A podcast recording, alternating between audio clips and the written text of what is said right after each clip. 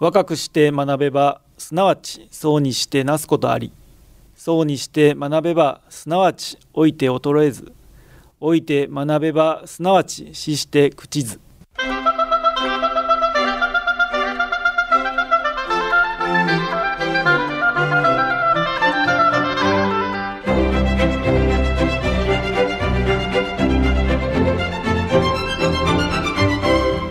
兵庫ラジオカレッジ、今朝の俳句。花の行く友はカメラと歳時期と。花の行く友はカメラと歳時期と。竹本明夫。花のとは秋の草花が多く咲いている野原のことです。美しい花野で写真を撮り一句を作る。自然を愛し趣味に生きる。青春の姿が目に浮かぶようです。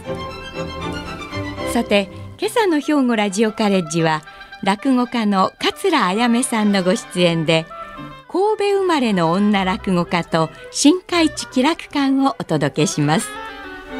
今朝の講座は本科生対象の単身課題番組です。本科生の皆さんは講座を聞いて感じたことをはがきいちまいよんひゃくじ程度にまとめ、事務局まで提出してください。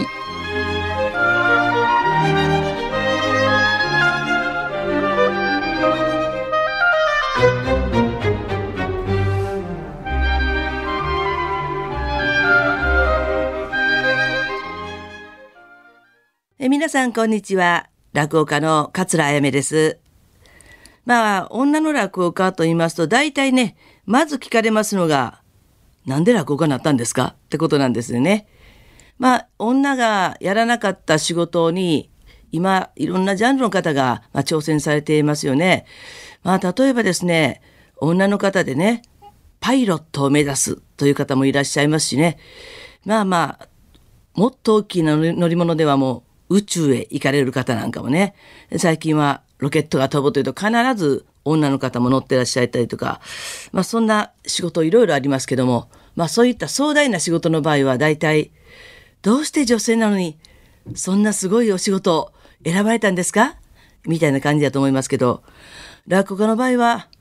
あんたなんで落語家なんかなったんというような聞き方がね、多いんですけれども、まあまあやっぱり今まで女がいなかったということでね、まあ、あの珍しがられて聞かれるんやと思いますけれども、実際私が落語家になりたいと思った時、まあこれも今からね、よんじゅうねん以上前になりますから、あの非常に珍しかったんですね。珍しいというかありえないという感じで、えー、まあ落語を見に行くようになってですね、あの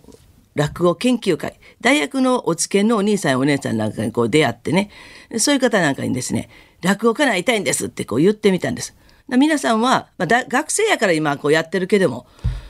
プロになろうって思ってないと。で、女性部員の方なんかもいらっしゃるし、女子大でもお付き合いなんかもね、あったりしたんですけど、そういう方も、え、そんなお仕事なんか無理やで。女で落語家なんかなられへんと。まあ、みんなそんな風にこうおっしゃいましてね。ある方が言うには、落語というのはな、さんびゃくねんまえから男が作った話を、男は主人公で、それをまた男の弟子に教えてね。それがずっと伝わってきてるわけやから、女がやるようにできてる落語はないんや。そやから女の子やるのはまあ無理やな、というふうに言われたりね。または、落語の世界はな、男ばっかりの世界、しかもな、もう悪い男ばっかりや。そんなとこに若い女の子入ってみな。もう狼の群れにウサギ入るようなもんで、ひどい目に遭うでとかね。まあいろいろ言うて止められたんですけども、まあ自分自身は落語家になりたい。別にこれ、男も女も関係ないやん、と思いまして。で、実際聞いてみたら、女の落語家さん、まあ、いないことはない。絶対入門できないことはないって分かったんですね。これがもしも私が生まれて初めて見たのがね、歌舞伎やったら、歌舞伎役者になりたいんです。まあ、これはやっぱりもうね、今の歌舞伎の世界では、舞台に上がれるのは男の人だけと。これも不思議なもんでね、もともとは歌舞伎踊りというのは出雲のお国という女の人がやり出したんですけどもね、まあ、それでもこれ、うん、ある時からね、な女がこう裾をチラチラさせて踊ったりすると風俗は乱れるなんて言ってね、男の人がやることだけは認められたらしくて、で今のまあ歌舞伎の形になったらしくてね、女が作ったんですけど男だけのものになってしまったという、まあ、こういう世界やったら今でもね、女の人はなかなかこう入れないわけなんですけども、そしてまたその家に生まれてこないと大きな名前を継いだりとかできないのかよね、あの歌舞伎の世界ですけど、まあ、落語の世界は女も受け入れないことはない、四角い座布団は女座ったらあかんという決まりはないということは分かりましたんで、まあ、それなら行こうと思ったんですね。まあそこまで好きになったのはいつかと言いましたら、まあ最初に見ましたのは神戸の公立中学校のにねんせい、普通にあの生徒でね、落語鑑賞会という行事があったんです。これ後で聞きますといっかいめの学校での落語鑑賞行事やったそうです。そのちょっと前から教科書に小褒めとか落語が載るようになって、で、まあ、これをじゃあ学校で生で見せるのもいいんじゃないかとなったらしくて、その時の神戸の落語プロデューサーの、ね、方がいっかいめにちょっとチャレンジという感じでやってみられたのが私の行ってた学校やったらしくて、後でそれが分かりましてお互いに驚いたんです。君あの時におった生徒の一人かいな、そうですって、まあ、でも実際それで私がその瞬間に落語がすごく好きでこの仕事やりたいとまではならなかったんですけど、今実際落語、あ、面白かったなという思い出があったから、次に落語を見る機会あった時も、あ、やっぱり面白いな、そういえばあの中学の時もみんなで笑ったなという思い出があったからこそ、こうやって落語会になることを結びついたと思うと、まあ、その行事のいっかいめ大成功ということになるんじゃないでしょうか。つい最近私も同級生、中学の時に一緒に落語を見たことあっても、やっぱり面白かったとか、私以上にすごくストーリーを覚えてる子もいましてね。まあそんな私たちも学校に落語しに行くことよくありますけど、すごく大事なファーストコンタクトになってるんやなと思うと、もう本当に一回一回手が抜けないな、面白かったなとか、なんか印象の子なって思ってもらわなあかんなと思うんですけれどもね。で、まあそれで落語を見に行きたいと思うようになってから、意外と神戸でもね、その当時やった始まったばっかりでした神戸の風月堂さんの地下でやってたレンガ亭という会とかね、あと東灘文化センターで庶民寄せという会が、まあ、当時は月ににかいぐらいやっておりましたし、私の家の近所の方でもね、兵庫区役所でやってた兵庫区民寄せとかですね、あの個人のお家でやってた龍翔亭というね、江別さんの近所のとことか探してみればあったんですね。まあ、そういうのを見てる間に、まあ、どうしてもこれが仕事になりたいと思って、まあ、先ほど言ったようにいろんな方から女は無理や無理やと言われましたけども、どうせなら行ってみたい、それも第一希望のところに行ってみたいと思いまして、まあ、うちの師匠、五代目文枝、当時は古文枝師匠ですね。まあ、この師匠のところへ弟子にしてくださいと言いに行こうと思ったんですけど、まあ、なかなか何のつてもありませんから、一番近づけるのは落語会見に行って一番前で見るぐらいしかないんですね。で、まあ見に行って、で、終わったらこう、いわゆる出待ちですね。楽屋口でこう待ってるんですが、まあいつも師匠はもう忙しく、もう先帰ってしまったとかですね。まあでも出てこられても急いでタクシーに乗ってしまえることが多かったんですけど、あの時京都に見に行った時に師匠がたった一人で出てこられて、私もたった一人で待っててという状態がありまして、まあ、その時に師匠に、あの、と声をかけたら、ああ、よう見に来てくれてる子やな。女の子が、特に若い子は少ないもんですから、こう覚えてくださってて、それとまあ師匠が審査員をやってる素人名人会という番組に飛び入りコーナーで手を挙げて出たこともありましたから、まあ、印象に残ってくださってたみたいでね。その時にこう喋る機会がありまして、まあちょっと世間話の中でですね、今運転免許を持っている弟子がいてないからちょっと最近は車乗られへんで不便なんやと話が出たんで、あ、私もじゅうはっさいになったんで免許取れるんですけど、取ってきた師匠の弟子にしてもらえますかと言いましたら、師匠が、はは、君は足の運転手やってくれるか、はははと、まあ、こんな風にこう言われたんですね。もちろんファンに対するお愛想ですけども、それを聞いた私は、よっしゃ、これで免許を取ってきた弟子になれるぞと思いまして、じゅうななにちかんで免許が取れる合宿免許、これに申し込みまして、一番その時でですね、女子を受け入れてたのが、島根県益田市というところで、そこ、見ず知らずの土地へ行って、まあ、にしゅうかん、えー、ちょっとですね、合宿をして帰ってきまして、でも、それからすぐ市長のところへ行って、免許を、まあ、印籠のごとく突きつけたところですね、まあ、こら、追い返すわけにはいかんなとなったみたいで、いや、女はどうなるやわからんで、今までうまいこと言った人もいてないしな、うちも取ったこともないしな、ほなまあまあいっぺん来てみるかというふうに言うていただきまして、まあそれから今日に至るという感じですからね。まあこんなんは本当に縁と運とタイミングやなとつくづく思うんですけども、まあ、全く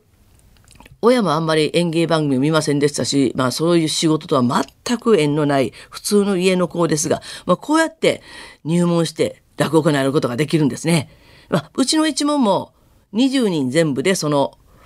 仙台文子の弟子はおるんですけども、まあ、一人もその落語の家の講にとはまずいてません。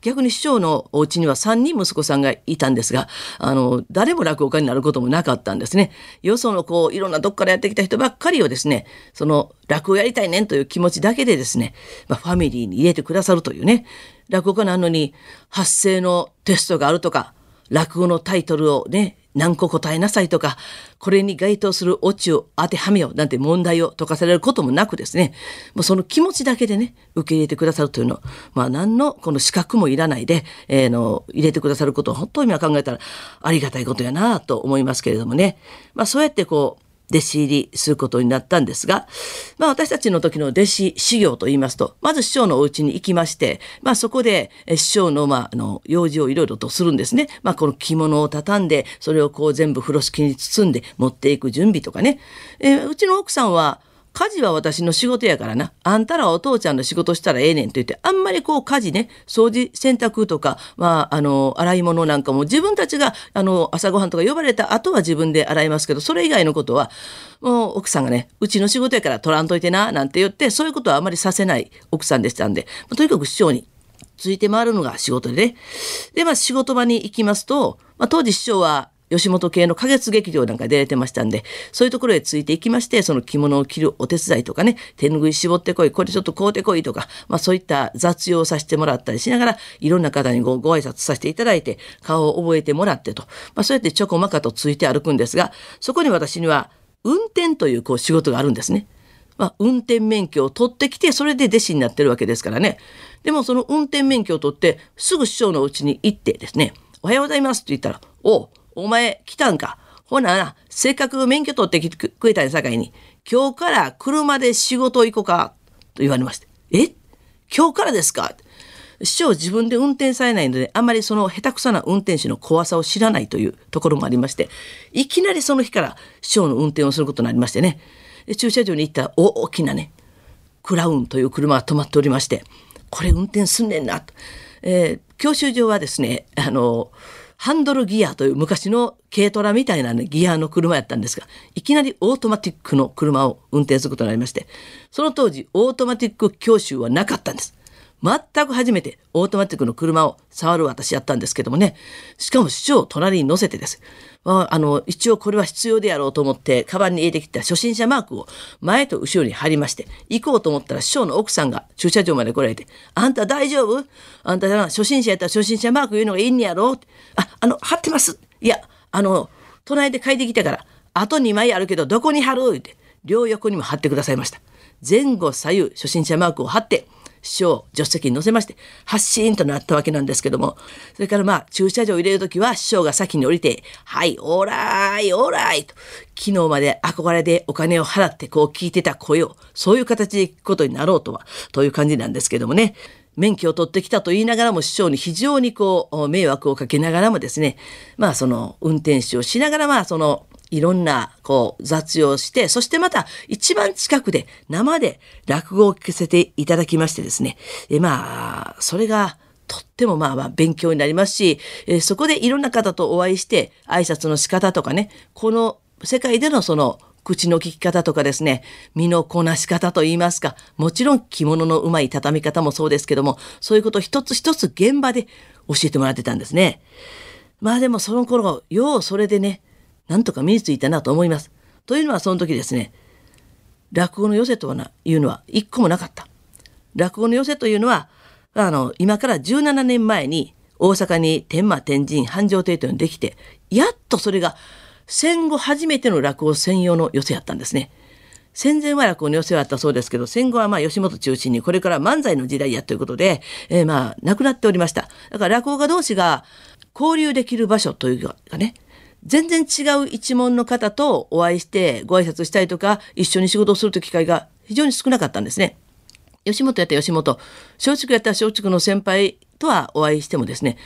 まあ米朝一門の方とはなかなかお会いできない。そして自分からですね、そういった方の勉強会なんかにこう頼もうみたいな感じで、ちょっと勉強させてくださいって行くんですけども、やっぱり非常にこのアウェイな感じでね、アウェイな感じの人が来たらみんな、え、なんかよそもん来たというような感じがありましてね、うん、ちょっとその、なりもん手伝わせてくださいってね、拍子木をこう、ちょんちょん、なんか打とうと思ったら、あ、いい、いい、いい、触らんといて、とか言われてね、やっぱりよそから来た人は入れない空気があったんです。まあでも、今は恵まれていると思いますね。その天満天神繁昌亭という寄席ができましたことでですね、まあここでですね、一門というのと関係なくですね、うん、なかなか会えなかった大師匠から、もう超若手、昨日今日入った子もですね、その先輩方に挨拶する機会ができたんですね。寄席という交流場所ができまして、まあここはですね、うん、まあ落語家の、まあもちろん職場なんですけども、生のお囃子をみんなで勉強したりとかね、えまああの落語を聞かせていただいて、そしてまたよその一門の人にもお稽古つけてくださいなんてお願いできる、まあ研修センターでもあるんですね。こういう場所ができたというところ、本当大きくて、今の若手、まあそのじゅうななねんよりね、後で入ってる子というのはですね、もう寄席があるのが当たり前なんですね。みんなと会えて、この寄席という毎日落語できる場所が当たり前なんですよね。うん、本当それは恵まれてると思います。自分たちはきっと実感ないんじゃないかなと思いますけど、それなかったんでってね、言うとね、想像できませんなんて言いますけれどもね。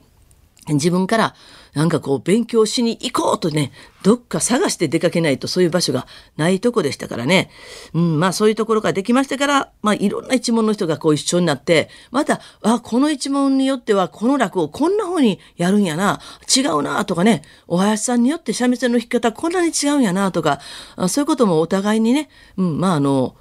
わからなかったことがすごくわかるようになりましたですからね。うん、まあそれはすごく大きかったですよね。で、まあ、神戸でもですね、私がこのね、世界に入るまではですね、の新開地というところにね、寄席はあったんですね。で、実際私はその新開地というのは中学の学区内ですし、まあ、それのちょっと、うん、山っかの新田というところ出身ですけど、歩いて行けるところにその新開地の松竹座が、私が中学に入るぐらいまではあったんですよね。で、もうそれ以前にはね、昔々は、あ、芝居小屋とか、浪曲の小屋とかですね、講釈の席とかもいっぱいあったらしいんですよね。えー、まあ、そしてまた、神戸ってすごいなと思いますのは、えー、活動写真、映画がね、一番最初にまあ、この、入ってきましてですね、神戸の花熊でですね、最初の上映会があって、その時から、あの、やっぱりこうね、言葉わからない無声映画ですから、その解説役の活動弁士というのが、最初からついてね、解説というのをね、やってたらしいんですよね。で、そしてその後、新開地に活動写真の小屋がたくさんできて、そこで活動弁士が活躍するようになったわけですから、そのまあ、活弁発祥の地でもあるんですね。まあ、そんないろんな文化が出てきたあところであります、この新開地というところにですね、寄席を作るやないかという話が出てきたのが、まあ、丸、まあ、これがななはちねんまえなんですね。この新開地の喜楽館という寄席ができまして、今年ごしゅうねんを迎えたんですけども、まあ、そのに、さんねんまえから、この繁昌亭というところが、落語の小屋として、まあ、意外にも成功したということでね、で、まあ、その、まあ、発起人であります、当時の会長でありました、今の文枝師匠、ね、えー、当時ね、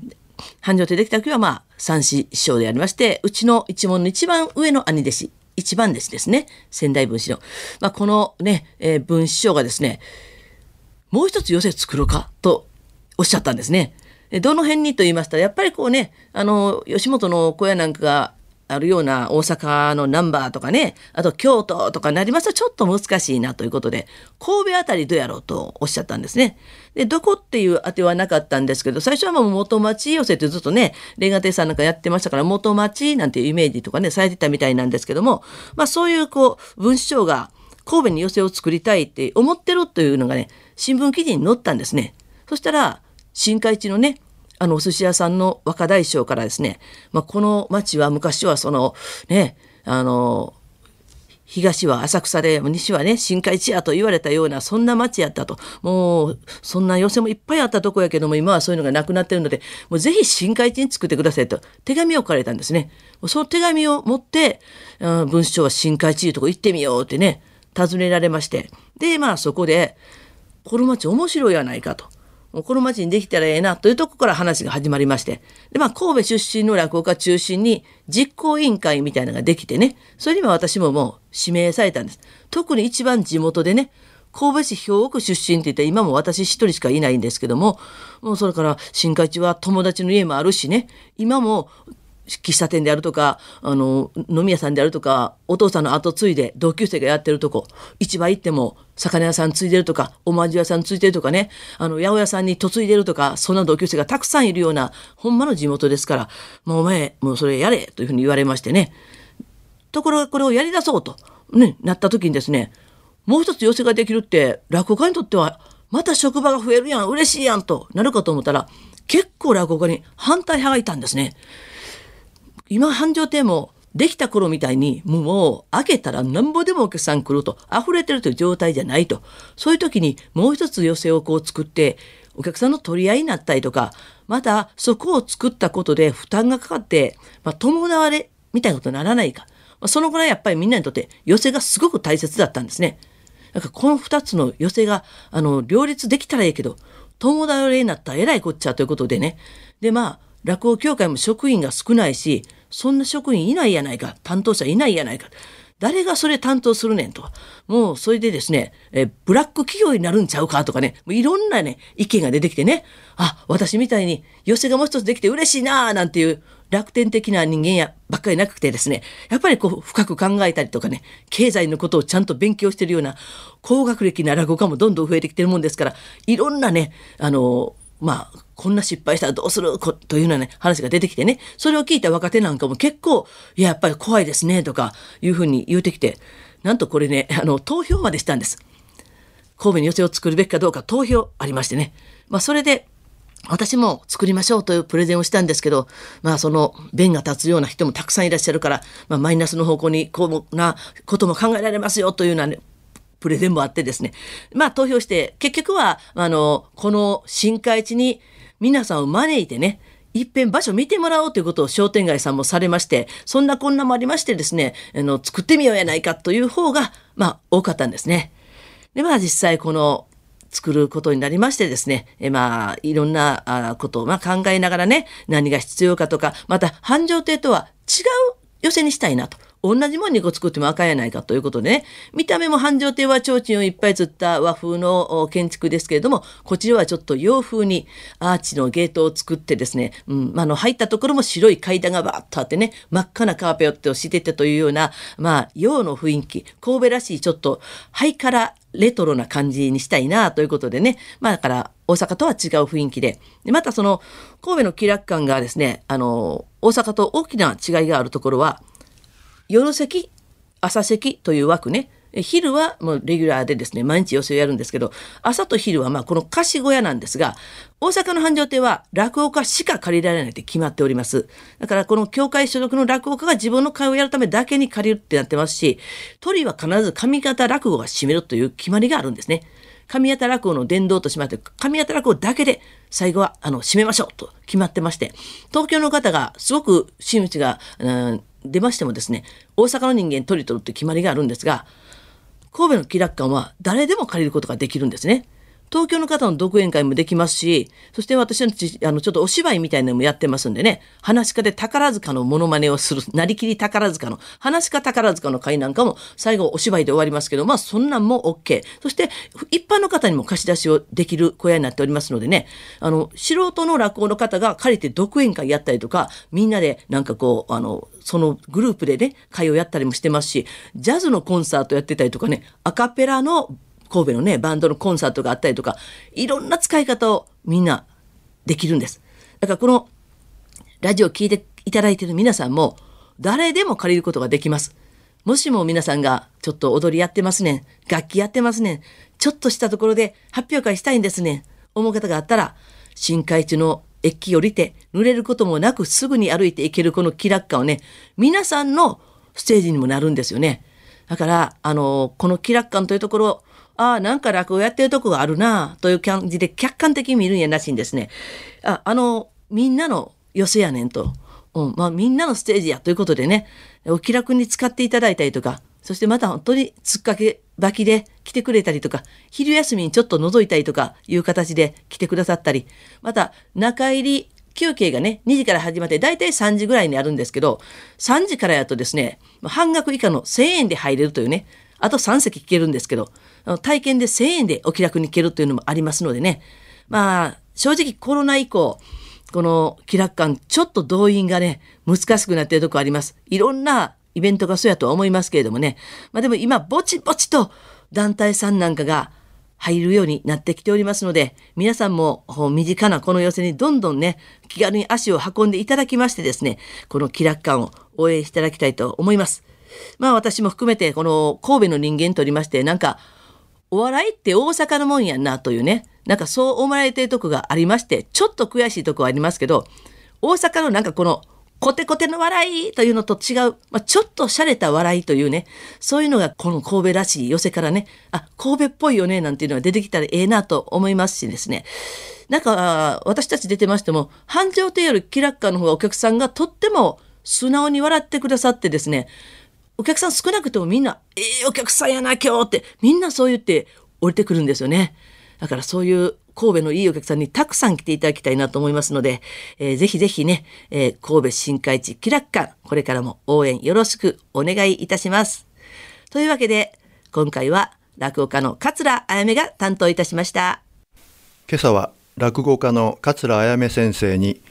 神戸生まれの女落語家と新開地気楽館と題してお話をしていただきました。まず前半のお話で印象に残ったのは、縁と運とタイミングによって落語家になることができたというお話です。神戸市内の学校で行われた初めての落語鑑賞会で落語に巡り合い、その面白さに引き込まれ、男の世界ともいえる落語を仕事にしようと決意されました。古文師師匠との出会いの中で、運転免許を取れば弟子になれるというチャンスを得ると、すぐに島根県まで行って免許を取り、弟子になることを実現させた行動力に感心しました。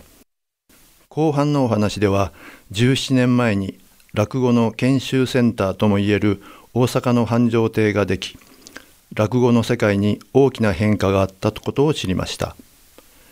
さらに、新開地に寄せよとの声を受けて、兵庫区出身という縁からあやめ先生が実行委員に選ばれ、気楽館の設立に向けて努力されました。気楽館は洋風の作り、自由な運営方針で繁盛亭とは違った良さを打ち出しているとお聞きしました。笑う角には福来たる。ぜひ私も気楽館に行きたいと思います。カレッジ生の皆さんも神戸新開地気楽館を訪れて、神戸らしい洒落た笑いを楽しんでみませんか。それでは今朝はこれで失礼します。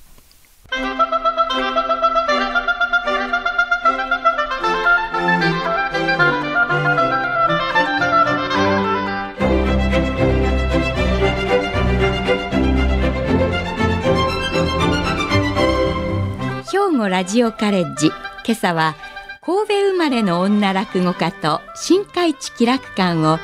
兵庫ラジオカレッジの三谷昭夫学科主任の案内でお届けしました。来週はアンコールアワーのよんかいめ、れいわよねんくがつとおかに放送した兵庫県立大学准教授竹内和夫さんのスマホ時代の子どもたちのためにを予定しています。この番組は兵庫県生きがい創造協会の提供、公益財団法人井上記念会の協賛でお送りしました。